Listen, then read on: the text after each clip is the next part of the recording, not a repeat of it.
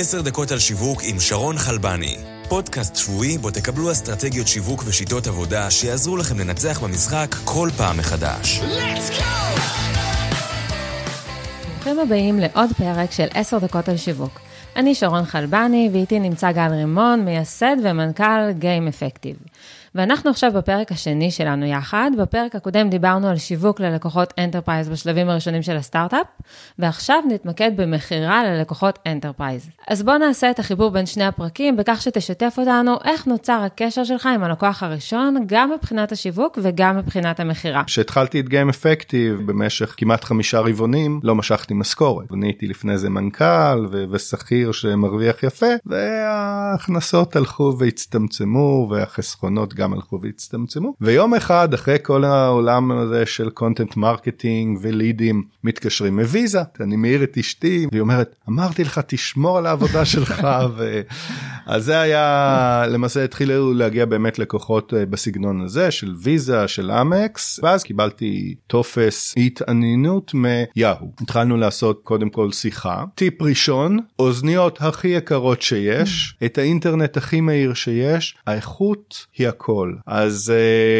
הצגנו את הקונספט, הצגנו דמו והם התחילו למעשה תחרות, היינו טובים מאוד מקצועית אבל ביקשו מאיתנו financials, עכשיו לא היה financials, לא היו הכנסות ופסלו אותנו. כתבתי כל הזמן עוד content אה, והבחור מיהו uh, הגיב ל content ואז קבעתי איתו בעקבות זה פגישה, אה, שיחה, לשאול איך הם מתקדמים. הוא אמר לי תשמע עשינו אפיון, לקח חודשיים להשלים את האפיון ועכשיו אנחנו מגיעים לפיתוח והעובדים שלנו מפתחים. אני אמרתי לו כמו ישראלי מצוי, מה פתאום אתם מפתחים? אנחנו יכולים לעשות את זה בארבעה ימים, למה לכם לוקח חודשיים או שלושה? מה שקרה בקיצור זה שאחרי ארבעה ימים הראינו לו את המערכת עובדת, מתחברת לכל מערכות הארגון וקיבלנו את העסקה. ומשם כבר היה הרבה יותר קל באמת לבוא כ reference למייקרוסופט או ל Ingersoll Rand או לאינטל. אז בעולמות ה enterprise למי אני בדיוק מוכרת? למשל, כשאני מוכרת למייקרוסופט, למי אני מוכרת בתוך מייקרוסופט?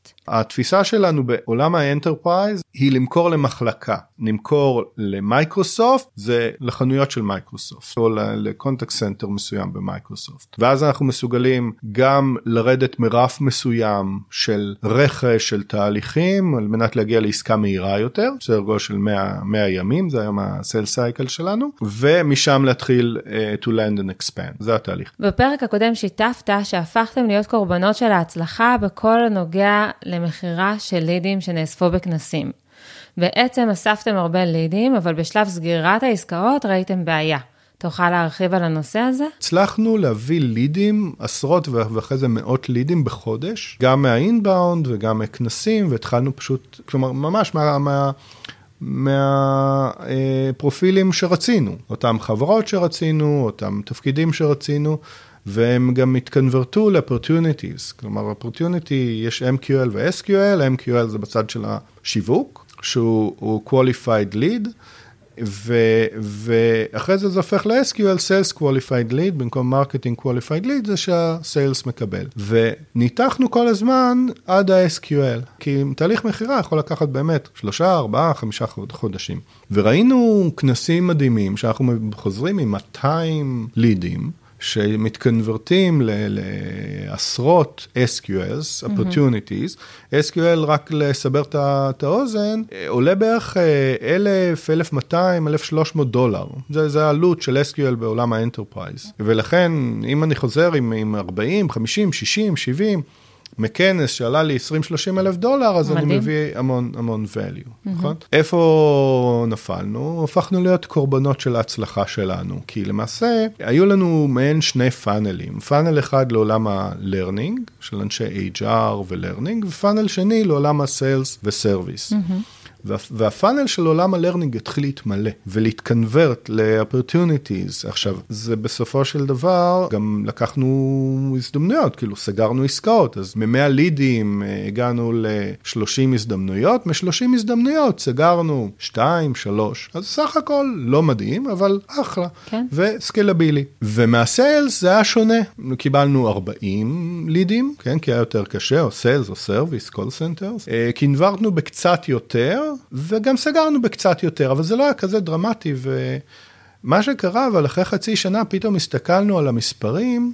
על הלקוחות שלנו, מי, mm-hmm. מי עשרת הלקוחות הגדולים, מי עשרים הלקוחות הגדולים, מה קרה, וראינו שבעולם ה-sales ו-service, ה-40 אלף דולר שהבאנו מלקוח הפכו להיות 60 ולפעמים 400 אלף דולר. מעולם ה-learning, ה-40 אלף דולר הפכו להיות 35 אלף דולר, כלומר בממוצע. מעבר לזה, גם כל הפאנל עבד על learning. אמנם אה, החלטנו, קיבלנו החלטה 50-50 מבחינת תקציב ה-marketing, אבל כשהתחלנו לנתח כמה הלידים וה-SDR, זה אנשים שמתקשרים ללקוחות, כמה הם מתעסקים? שלושת רבעי. כמה opportunities uh, פתוחים, כמה אנשי המכירות? שלושת רבעי. אז למעשה, ההצלחה של השיווק הפכה להיות הכישלון שלנו מבחינת המשך הפעילות בחברה. הרמנו handbrakes mm-hmm. ביום אחד, שילמנו כסף בשביל לבטל כנסים של learning, ויום אחרי זה קבענו כנסים במקום של contact uh, center, mm-hmm. של sales, retail. אני מדבר על סדר גודל של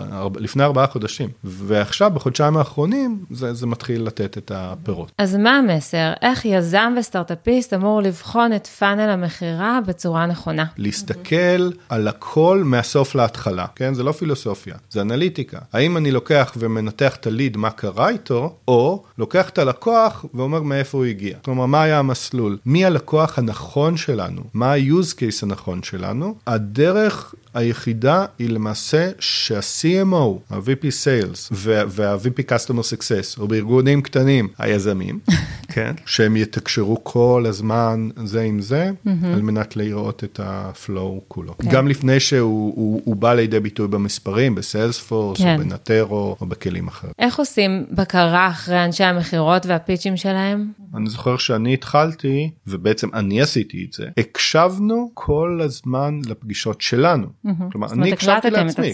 כן, התחלנו עם ובקס, כל פגישה הייתה מוקלטת, בטח במאה הראשונות הקשבנו וניתחנו איך התחלנו את השיחה, איזה שאלות שאלו אותנו, איזה שאלות פספסנו, מה היינו צריכים לשאול, מה לא שמענו, איך דיברנו. אחרי זה הבנתי שיש לי בעיה במבטא באנגלית, לקחתי, יש לי עד היום כל יום ראשון בשעה 10 מורה לאנגלית שאני עובד על המבטא כי הרגשתי פתאום שלא מבינים כל מה שאני אומר. Mm. היום אנחנו משתמשים בגונג גונג נותן לנו שתי תועלות מרכזיות. תועלת אחת בתהליך ה-Sales Enablement, שאני mm-hmm. חושב שהוא הכי חשוב היום ביצירת uh, Sales Machine, להכשיר את אנשי המכירות ולוודא שהם פועלים בהתאם למה שאתם רוצים. תכננתם playbook, אתם רוצים לה, להגיע ל-compliance ולהתאמה מלאה לביצוע של ה-playbook. תועלת השנייה היא ללמוד מה לא עובד במערכת. אחרי 3-4 פעמים אני מבין שה-playbook הזה לא עובד, ואז אני מתחיל לשנות תהליכים. אז כל זה עוזר להרכיב תהליכי מכירה מובנים. יש תפיסת ה-lean כן, ה-lean סטארט-אפ, כזה lean marketing, שהוא אומר build, תבנו, תבנו תהליך. לקח לי שנה לבנות את האיש המכירות הראשון האמיתי, mm-hmm. ואחרי זה לקח לי שלוש שנים לבנות את צוות המכירות הראשון, אחרי שפיטרתי שמונה אנשים. אז build, שתיים, measure, measure יכול להיות uh, גם כמותי אבל יכול להיות כמו עם גונג הוא יכול להיות איכותי learn ממש ללמוד כיצד לשנות ואז עוד פעם to build כל הזמן לשנות האיטרציות האלה זה סיזיפי mm-hmm. אבל אין דרך בעולם להגיע ל-product market fit בלי האיטרציות האלה. יש חשיבות לתהליכי מכירה מובנים בעבודה מול שותפים אסטרטגיים? אין מצב ש... SAP או מייקרוסופט או אמדוקס או נייס ימכור אתכם אם אתם לא ייצרתם כבר צוות מכירות פועל שעובד לפי playbooks. Mm-hmm. אנשי המכירות של השותפים שלכם שלכאורה יש להם access ללקוחות לעולם לא ישקיעו בשביל ללמוד את המוצר ה-21 גם אם יקבלו כסף על זה כי אתם המוצר ה-21. אז דיברנו בעצם על הלידים שמגיעים ועל איך מוכרים אותם ועכשיו בוא תנסה אה, לומר לי מה המאפיינים הכי חשובים של אנשי המכירות הראשונים שאני אגייס לסטארט-אפ שלי. הראשונים צריכים להיות מפלסי שבילים, כלומר אנשים שיהיו מסוגלים להגיד חבר'ה השביל לא מספיק טוב. הם לא יעברו, לא יעבדו לפי איזשהו playbook שהוא לא עובד, הם, הם יעצרו ויגידו זה לא עובד וינסו לעזור לנו לבנות את ה-playbook. זה קודם כל. שתיים, אנשים שמבינים מאוד מאוד ב-business של הלקוח. היכולת דיאלוג, בטח בשלבים ראשונים, שזה עוד לא, יש מונח באמריקאית שנקרא coin operated processes, כאילו אנשים תנו להם כסף, הם יביאו לכם uh, עסקאות. זה כשהחברה בשלב בשל. כשאנחנו עדיין ב-early product market fit, אנחנו חייבים שאנשים יהיו מסוגלים לנהל דיאלוג עסקי עם הלקוחות ברמה מאוד מאוד גבוהה. אלה שתי התכונות הראשוניות, יש עוד הרבה, כן, אבל... אבל אלה התכונות הראשונות. כן. ועכשיו, טיפ סיכום שלך ליזמים ולסטארטאפיסטים שמקשיבים לנו? להתחיל חברה מישראל זה דבר מאוד, אה, מצד אחד מאוד קשה, מצד שני הוא מאלץ לעשות דברים בצורה מאוד שונה, מאוד ייחודית. הדרך הראשונה היא מה שדיברנו כל, אה, עד, עד כה זה היה אינבאונד. Mm-hmm. כלומר להביא לידים, לא, לא לנסות לרוץ אחרי לידים כי העלות של טיפול בלידים מאוד גבוהה. Mm-hmm. שתיים, inside sales, לטפל בהם באמצעות הטלפון. זום, Webex, ברגע שמצליחים לעשות את זה, אה, אפשר להיות יחסית מאוד זולים, להתחיל מישראל. אה, אני הגעתי לארצות הברית למעשה שניים, שניים שלושה רבעונים אה, אחרי, גם עם מישהי שהתחילה לעבוד איתי, וביחד עשינו את השיחות הראשונות, ו... וגם השתמשנו בכלים היום כמו גונג, mm-hmm. בשביל לעשות תחקור כל הזמן על השיחות. ולכן inside uh, sales הוא ההמשך הישיר של inbound marketing. אז במשפט אחד, מה הנקודה שבה צריך לצאת מהחדר ולהיפגש עם הלקוח ואולי אפילו לפתוח סניף בארצות הברית? אה, ברגע שזה נכנס ל-scale, ברגע שיש כבר את הלקוח, אנחנו מגיעים אל הלקוח. כי אני יכול להתחיל בעשרות אלפי דולרים אה, דיל ראשון עם לקוח ולהגיע למאות אלף, אלפים ואולי אפילו יותר. כאשר אני מפתח אינטימיות mm. עם uh, אותו לקוח. מאוד קשה לפתח אינטימיות over the phone, mm-hmm. ולכן הדרך הכי מומלצת היא לסגור את העסקה הראשונה דרך הטלפון, ואז, ואז להתחיל לטפל בלקוח. אוקיי, okay, אז אנחנו סיימנו שני פרקים שמדברים על הדרכים לגייס ולמכור ללקוחות enterprise בשלבים הראשונים של הסטארט-אפ. תודה לך, גל. תודה רבה. אני למדתי המון. אני פונה למאזינים שלנו, ואני באמת מבקשת לשמוע את דעתכם על הפרקים האלו, כמה ערך וידע מקצועי הצלחתם לקבל בכל פרק. גם אם יש לכם ביקורת שלילית, תיתנו לי אותה. גם מהמילים האלה אני לומדת ומצליחה להשתפר. להתראות, אנחנו סיימנו. עוד פרק של 10 דקות על שיווק הגיע לסיומו. אנו מזמינים אתכם להירשם ולקבל אסטרטגיות שיווק ושיטות עבודה מהאנשים המובילים בתעשייה. אל תשכחו לדרג ולכתוב ביקורת על התוכנית כדי שנוכל להמשיך לספק לכם תוכן איכותי. נתראה בשבוע הבא בעוד עשר דקות על שיווק עם שרון חלבני.